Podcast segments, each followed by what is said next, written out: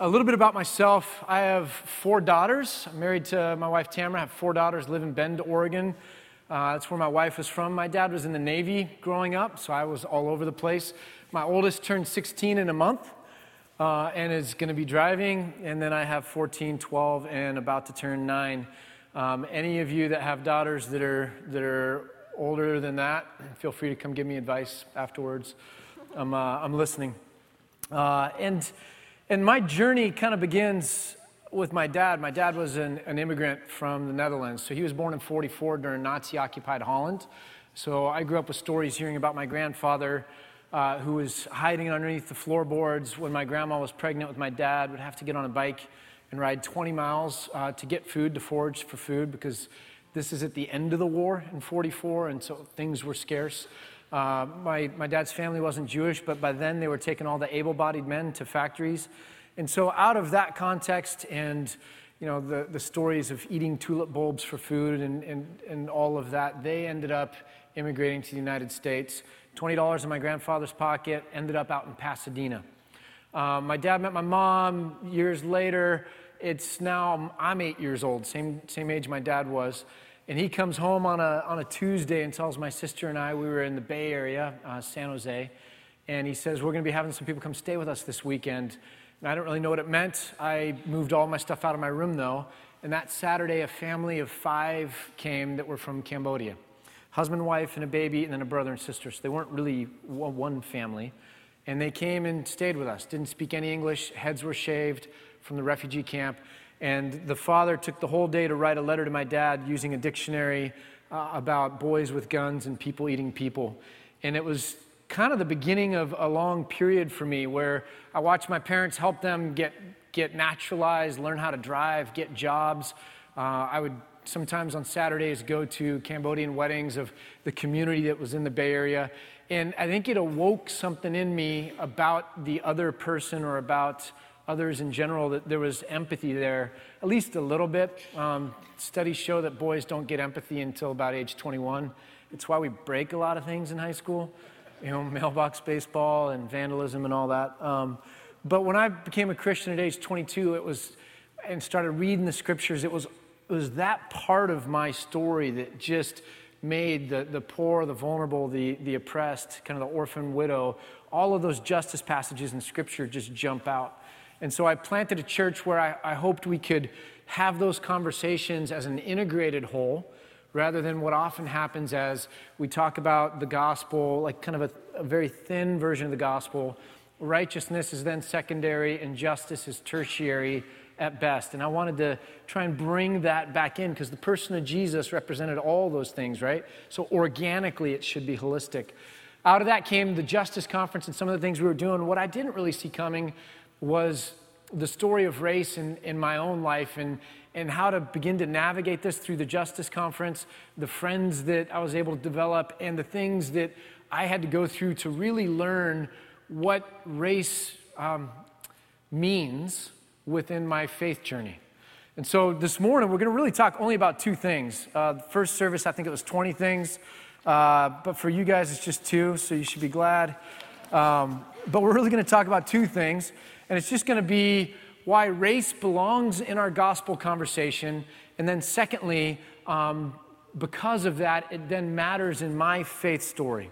Race is a part of my faith story. And so let me pray for us, and then we're going to jump right into this.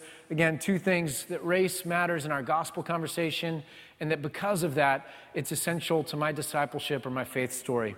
So, Father, we do commit this morning to you. We all come from different places. We're coming in different emotional spaces as well.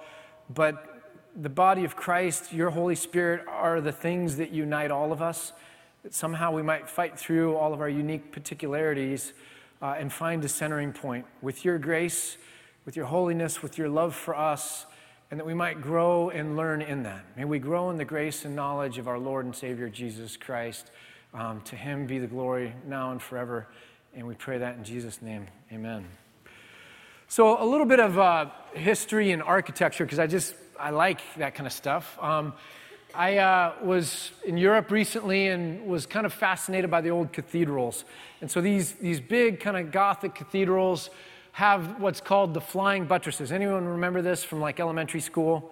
The flying buttresses, and you'd make a bunch of jokes about it and things like that. But it's these, this is Notre Dame here in Paris, but these massive things that come in, and what they're really coming in and doing is holding up the upper part of these old buildings that go back, some of them, 700-800 years, so that you could go higher with it and also include a lot of stained glass. Now, what was the reason for that? The reason for that was the theology of the church wanting to come into that space and really celebrate the transcendence of God, that the light would light up that holy place. Back then, it was all in Latin, and you'd do the Eucharist, and this whole Mass was something to help get you in touch with the glory of God, the transcendence of God, the otherness of God. And so the light and the stained glass did that, as well as the acoustics. And so I was here, which is Westminster Abbey. Westminster Abbey, if you picture right where that altar is where Queen Elizabeth, the current queen, was coronated, where William and Kate, did I get that right? It's William and Kate, got married, and they walk in, and it's in this cathedral. So I walked in, and there was an Oregon. I'm from Oregon.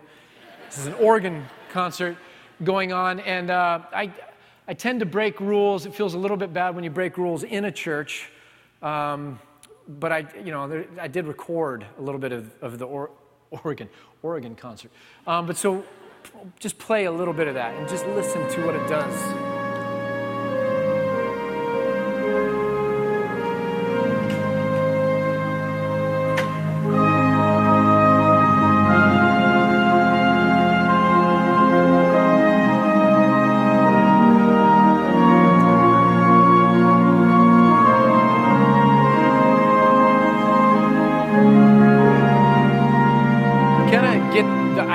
What's being driven at in these buildings is this kind of high church that we're being lifted up. Now, I think that's actually the tendency we have with most everything, that we tend to gravitate toward the spiritual side of our relationship with God rather than the material side.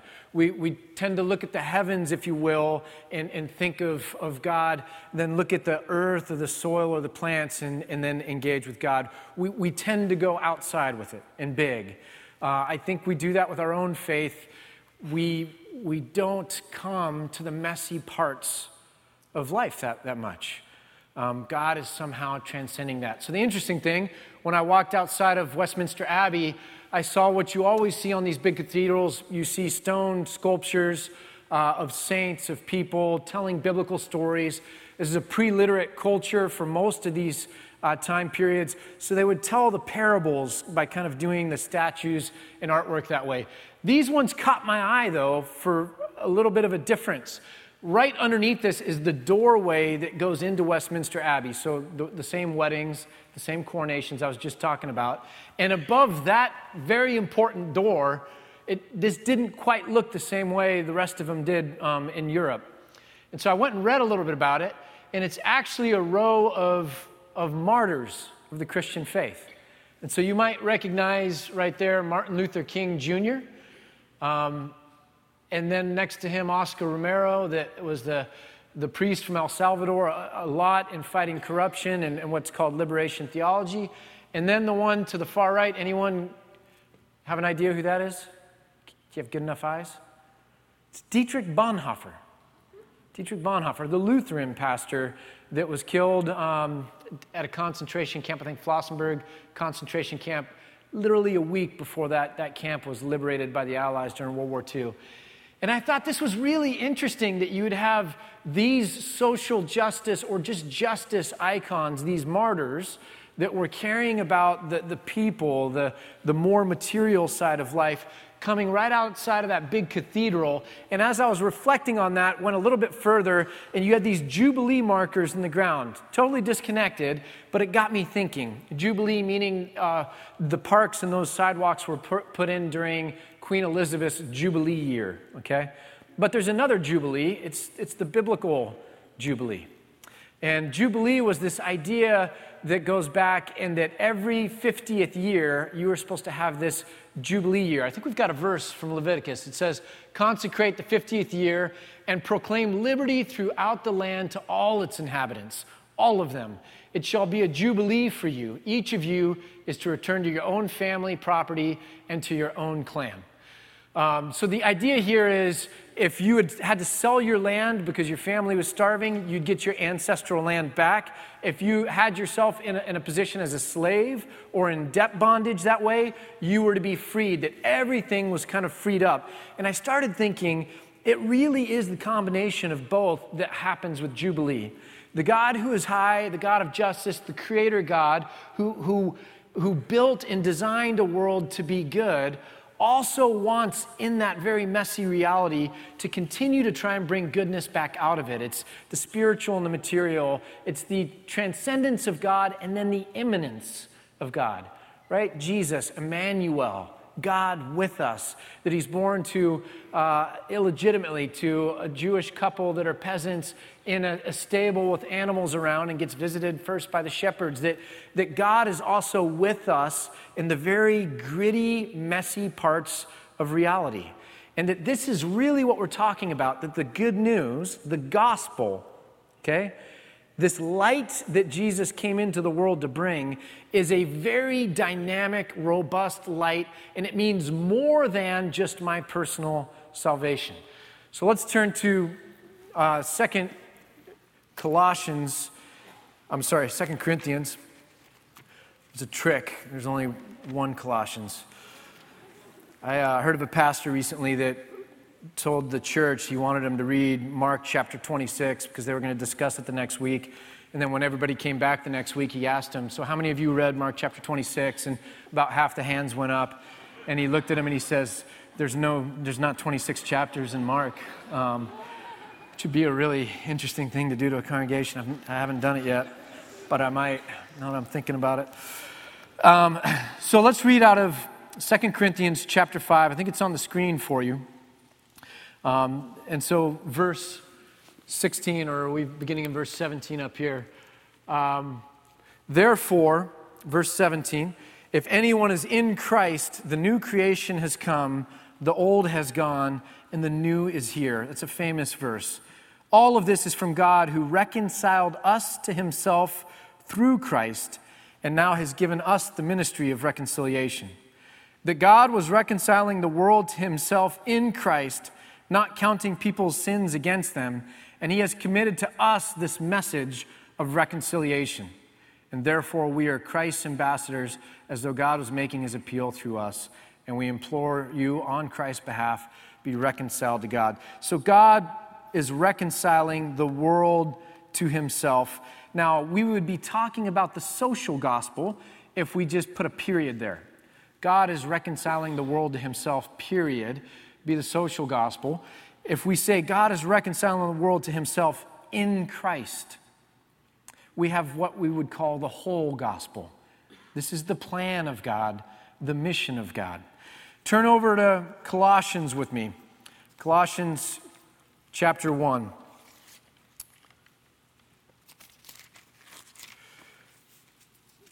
This isn't going to be on the screen, so I'm just going to read.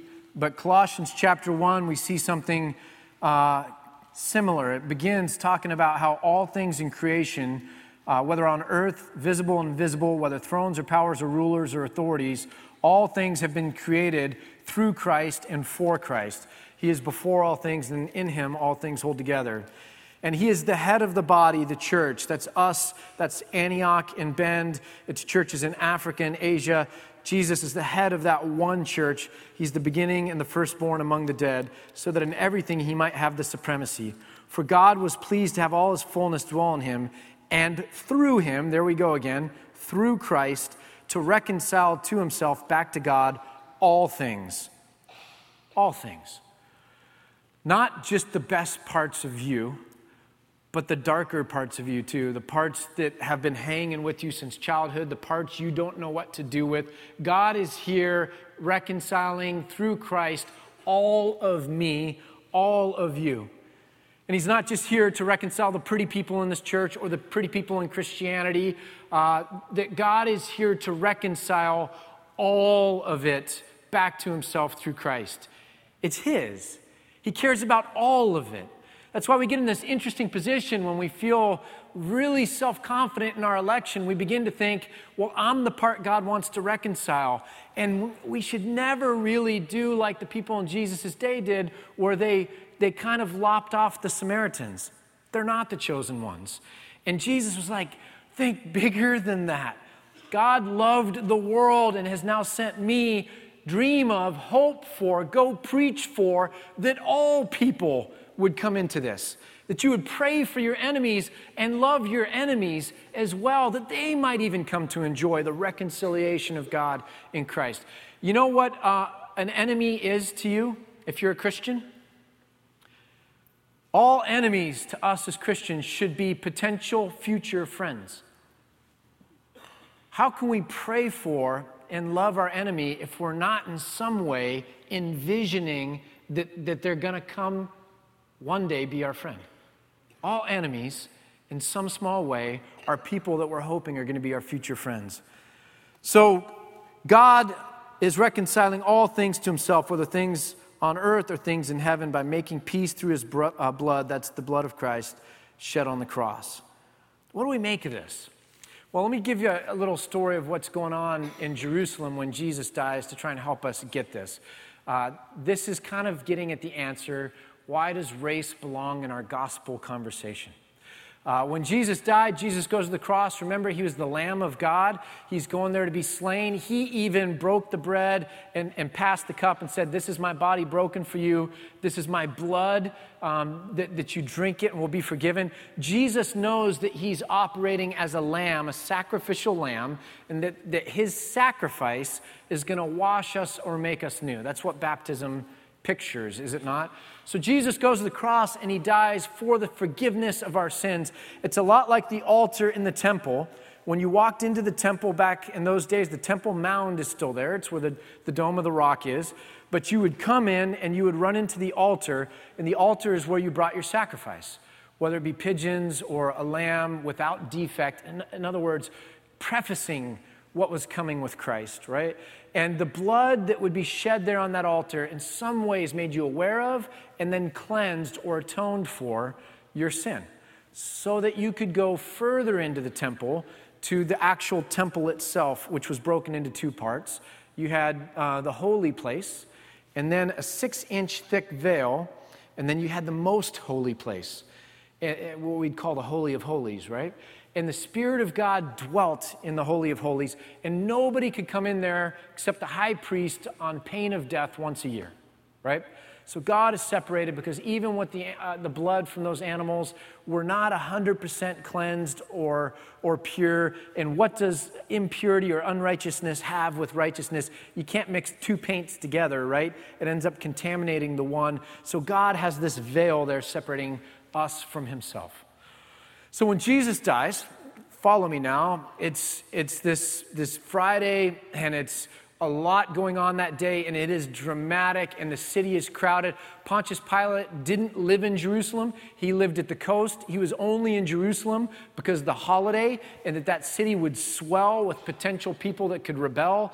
And now one of these kind of would-be leaders is going to be punished, and Jesus goes to the cross, and he dies, and Scripture tells us, at the moment of his death, the one that in Colossians here it says all of creation was made through, creation kills its creator. Creation groans at that moment. And so there's lightning, there's thunder, things are chaotic. On the Temple Mount, you have that altar, right? And just like C.S. Lewis had it in The Lion, the Witch, and the Wardrobe, the table, the slab, the stone table that Aslan was killed on, remember when he was killed, it was cracked because never again would there need to be a sacrifice. So this altar on the Temple Mount cracked, right? Because Jesus' death was sufficient once and for all. Never again we're going to need a sacrifice. True or false? Somebody over here. You guys are doing a lot better than the first service. They all got it wrong. They all said true, and I said, I'm actually setting you up here. And then they said, true again. And I said, I just said I was setting you up. It's false. C.S. Lewis had it wrong. Nothing happened to the altar. It just sat there. So if you were there with your camera out, you were ready to Instagram it, nothing happened. But what did happen? This 6-inch thick barrier between us and God was ripped from top to bottom, symbolizing that God himself has now reconciled us back to himself. Does that make sense? So here's the part that's going to be really hard and might sound like heresy. And if you think it's heresy, I get on a plane today. Bob will be here in the morning. No, but here's the really hard part. Listen to me now. The cross of Jesus Christ is not the gospel. It's a part of the gospel. It was the means by which God accomplished the reconciliation. The transaction that happened so that we could be restored into a right relationship with God. This device was a tool, the cross, that God used to accomplish his purpose or his end, which was reconciliation, right? If the cross was the gospel, what gets left out? If all you have is Good Friday, what are you missing? Yeah, the good news has to include the resurrection and the promise of the Holy Spirit. You can't do this alone, but the Holy Spirit's going to come. And then the ascension into heaven that says, I have all authority, so I can help be with you to make sure that when you ask things in my name, that you can go and do this. And the commission to go and be the hands and the feet of Christ. We are not just recipients of grace, we're agents of grace in this world, right? So the good news, the gospel, cannot just be the substitutionary atonement of Jesus Christ. That is an essential part that cannot be taken out. But the whole gospel is that God is reconciling the world to himself through Christ, and that we now are pulled into this. We are reconciled into a reconciling family. Like if you were born into the family that are diehard Eagles fans, guess what you're not going to be? You're not going to be a Cowboys fan, right? We are reconciled into a reconciling family. Here's the thing, brothers and sisters. Race is a part of our gospel conversation. Why? The good news of Jesus Christ is a light in the room. Jesus came and says, I am the light of the world. Don't hide your light under a bushel. A city on a hill cannot be hidden. When you have a light in the room, we could shut all these lights down and just put one flashlight here. Light touches everything in the room. And the good news of Jesus Christ certainly touches the greatest historic injustice that we've ever experienced in the last 500 years. How could you say there's this thing called race and the history of race and slavery and colonialism and exploitation and rape, but that somehow is over there? It really actually doesn't touch the gospel. What you've got then is you've got a formula for your own individualistic salvation. You don't have Jubilee. You don't have the ram's horn blowing on that 50th year on the Day of Atonement, initiating or inaugurating this idea that somehow God actually cares about the stuff, the dirt, the very dirt that he used to fashion us and to breathe life into our nostrils, correct? So why talk about race? Because race belongs in our justice conversation. Genesis 4:9, the Lord says to Cain, where is your brother Abel? Cain says, I don't know. Am I my brother's keeper? And somehow, some way, that phrase is a theme that runs all throughout the dysfunction of humankind that we see in Scripture. All injustice, all sin, all of the things that God sends prophets to address and Jesus to come ultimately reconcile is that we naturally don't want to take responsibility for the other or what is happening with the other. Mother Teresa said this, if we have no peace, it's because we've forgotten that we belong to one another. One of the greatest challenges the church of this day has to overcome, I was talking about it with a policeman after the first service, and we both agreed on this, This is going to blow your mind. It's so theological. We have to overcome the algorithms that run Facebook. Facebook, when you click things, it knows that you like it. When you hover on something, believe it or not, it actually knows that you paused there. And then it's going to show you more of that. And the more you see it, the more you kind of pause or click on it. And the more that happens, it shows you more. So ultimately, over time, what drives the engines of Facebook are going to lead all of us to our most extreme self.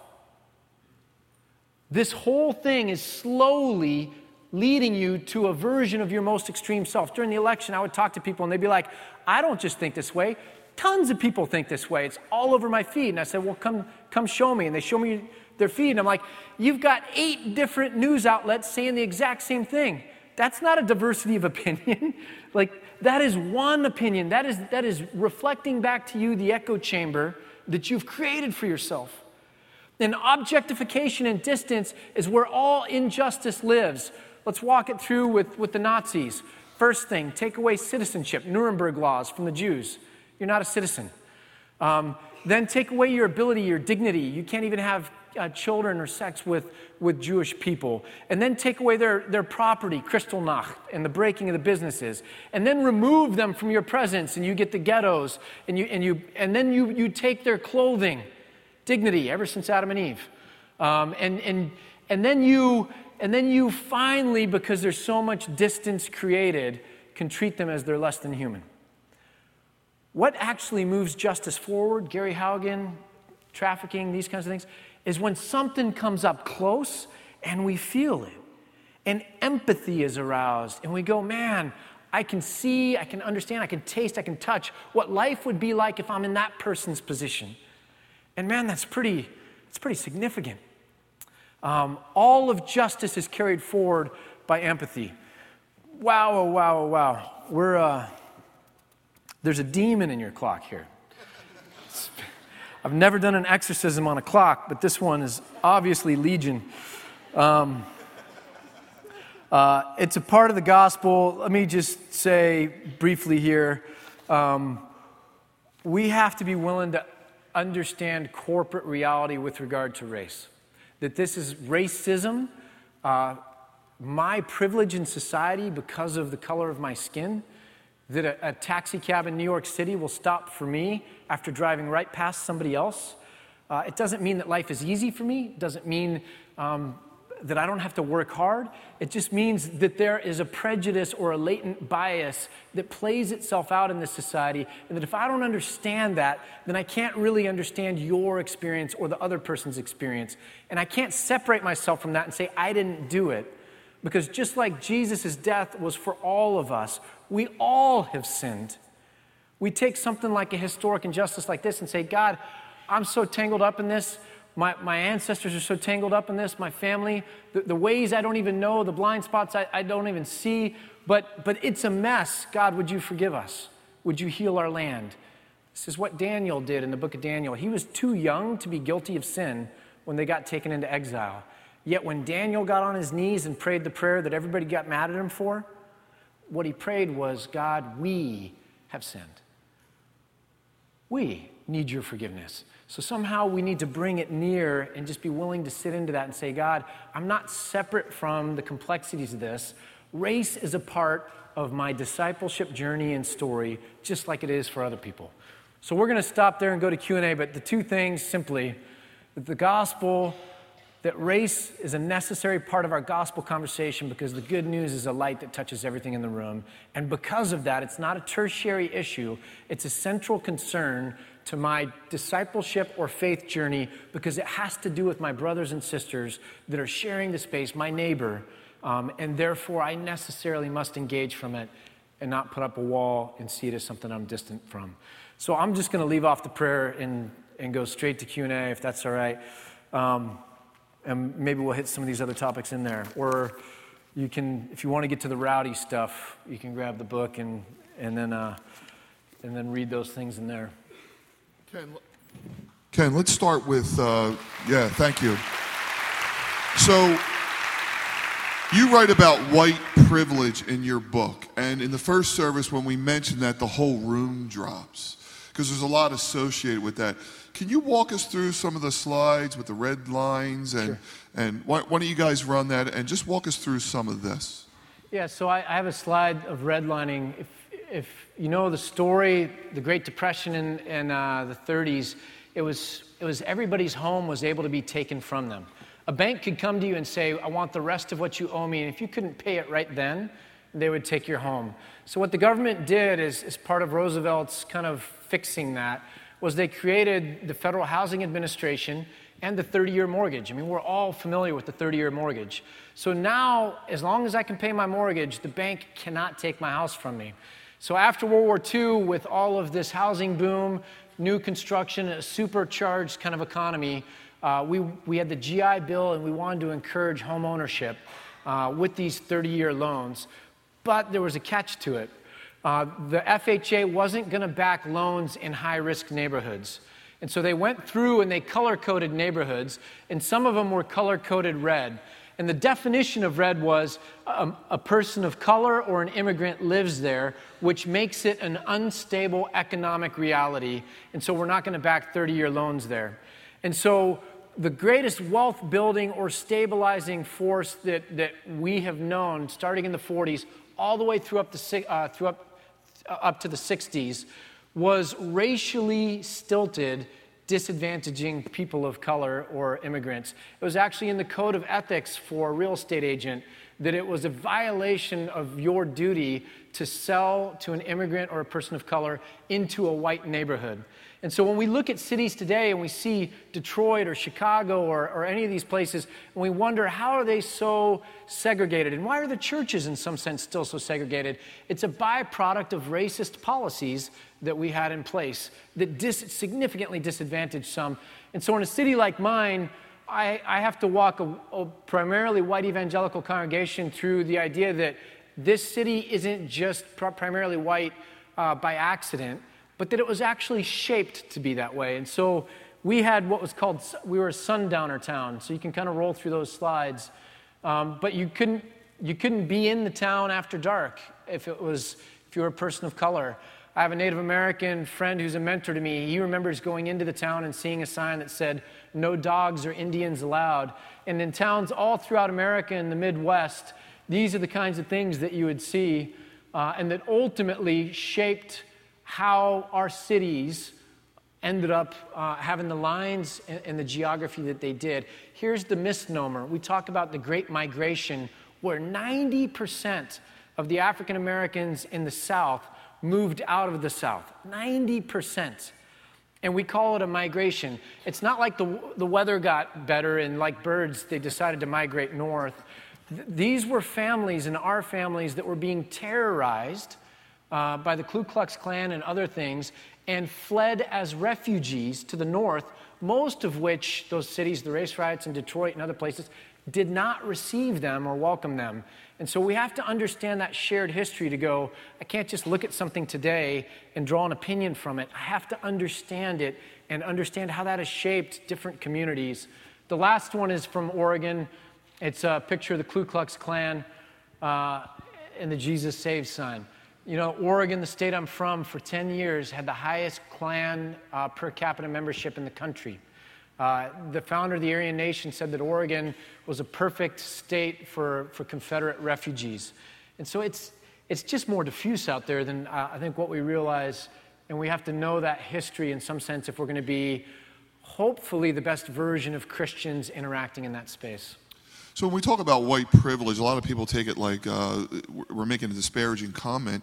I was introduced into it from my stepdad, who grew up in a mixed African-American white community, said they all slept over each other's houses, they all played on the sports teams, but at 18 years old, something happened.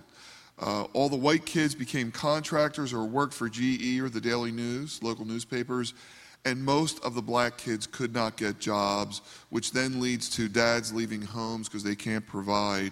So it's just the understanding that we have been privileged and that we need to enter into a conversation. So what it leads to is everybody here is thinking, what do I do? So help us with that.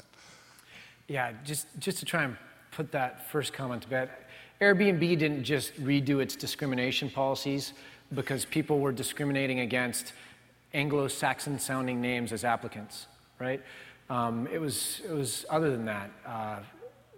People of color are 11 times more likely to get the death penalty from subjective juries or judges. There's a reality that goes on that way, and I think we jump into it and go, how do I fix it? And this is not the kind of thing you write a check for and make a donation because a village needs a well, which is a great cause. This is something that is traumatic in our country for a long period of time, not just African American, but Asian American. We have people in Oregon that were brought up during World War II to farm, had kids that became citizens, and at the end of World War II were then told they needed to go back. And it's incredibly complex. So there's no fixing it. So I think what we say to people is listen, learn, and then be willing to lament just the sheer enormity of the injustice or mess before jumping in and thinking that somehow, some way, I can fix it, I can resolve it, I've got the right idea, you've got the wrong idea. It's just not one of those things that's going to take a blanket answer, right? Ken, last night we had dinner, and I went home after our dinner, and I actually read 1 Corinthians 8, 1 Corinthians 14, and I was thinking about how the early church had to deal with issues like this. Meat offered to idols. There were people that thought they could eat it, those who couldn't. Eating kosher was still a problem in the early church. And there's that phrase that we probably have in context, but we haven't drawn as much out as we can. So we think, okay, if somebody's free to do this, then if I'm stronger, I'll absolve because of the weaker brother. But if you really dig into that, we're to draw the weaker person in. So as Christians now, we can't. Right? We cannot do what the secular culture is doing, which is politicize this. We got to find a way to get close. Yeah. We got to find a way to walk across a racial divide and be the first to say, "Hey, I want to understand this." So, practical steps for people who are going to go back to work on Monday, and just a few practical steps. I think most people are wanting to be heard. When my dad was in the military, I was having a wonderful conversation with a former policeman here, school teacher, pastor, whatever your profession. I think most people are wanting to be heard why they feel so strongly about whatever the position is. And I think we really have to flip that around and go, maturity, I'm a dad, I've got 4 daughters. As we mature, we begin to let the other person share where they're at and why, and then interact that way instead of always starting with our strong opinions. So there are Christian brothers and sisters going to football games, not going to football games, kneeling, standing, whatever it might be, and saying, help me understand this, because I feel very strongly, why are you on this particular side? Help me. And what we're gonna find is we might not change our view, but we can walk out arm in arm and go, we're Christian brother and sister, and we understand each other, and we can still love each other despite our disagreement. But when we're always trying to jump into the Thanksgiving meal where we just kind of trade the political barbs, it doesn't actually move a conversation forward. So one last question. I love the Bonhoeffer reference. Only know about Bonhoeffer because I read Metaxas's book, but tell everybody his little journey here and what happened in a church in Harlem. Yeah. So Bonhoeffer, most of you probably have heard of the name Dietrich Bonhoeffer, but he came over to the States and was in Harlem, Abyssinian Baptist Church, African American church. He began to see in there a group of people in the United States that were being discriminated against and persecuted, and it gave him a lens for what was happening in Germany at the time with Jewish people. And he actually took the principles that he learned at Abyssinian Baptist, and it made him more of an advocate when he went back to Germany. He could have stayed and ridden out the war in the States. He decided at the last minute to get on the last boat that ended up going back to Germany before war broke out. And he wrote during that period of time, he said, only he who cries for the Jews is permitted to sing Gregorian chant. I mean, think about that. Only he who cries for the Jews is permitted to sing Gregorian chant. And what he was really saying is, if we don't actually have a real love or understanding or empathy for our brother and sister in need, we shouldn't be then worshiping or kind of clamoring to God. It's Isaiah 58. True worship isn't in our desire for closeness with God so much as it's in our willingness to sacrifice for people made in the image of God, that those things go together.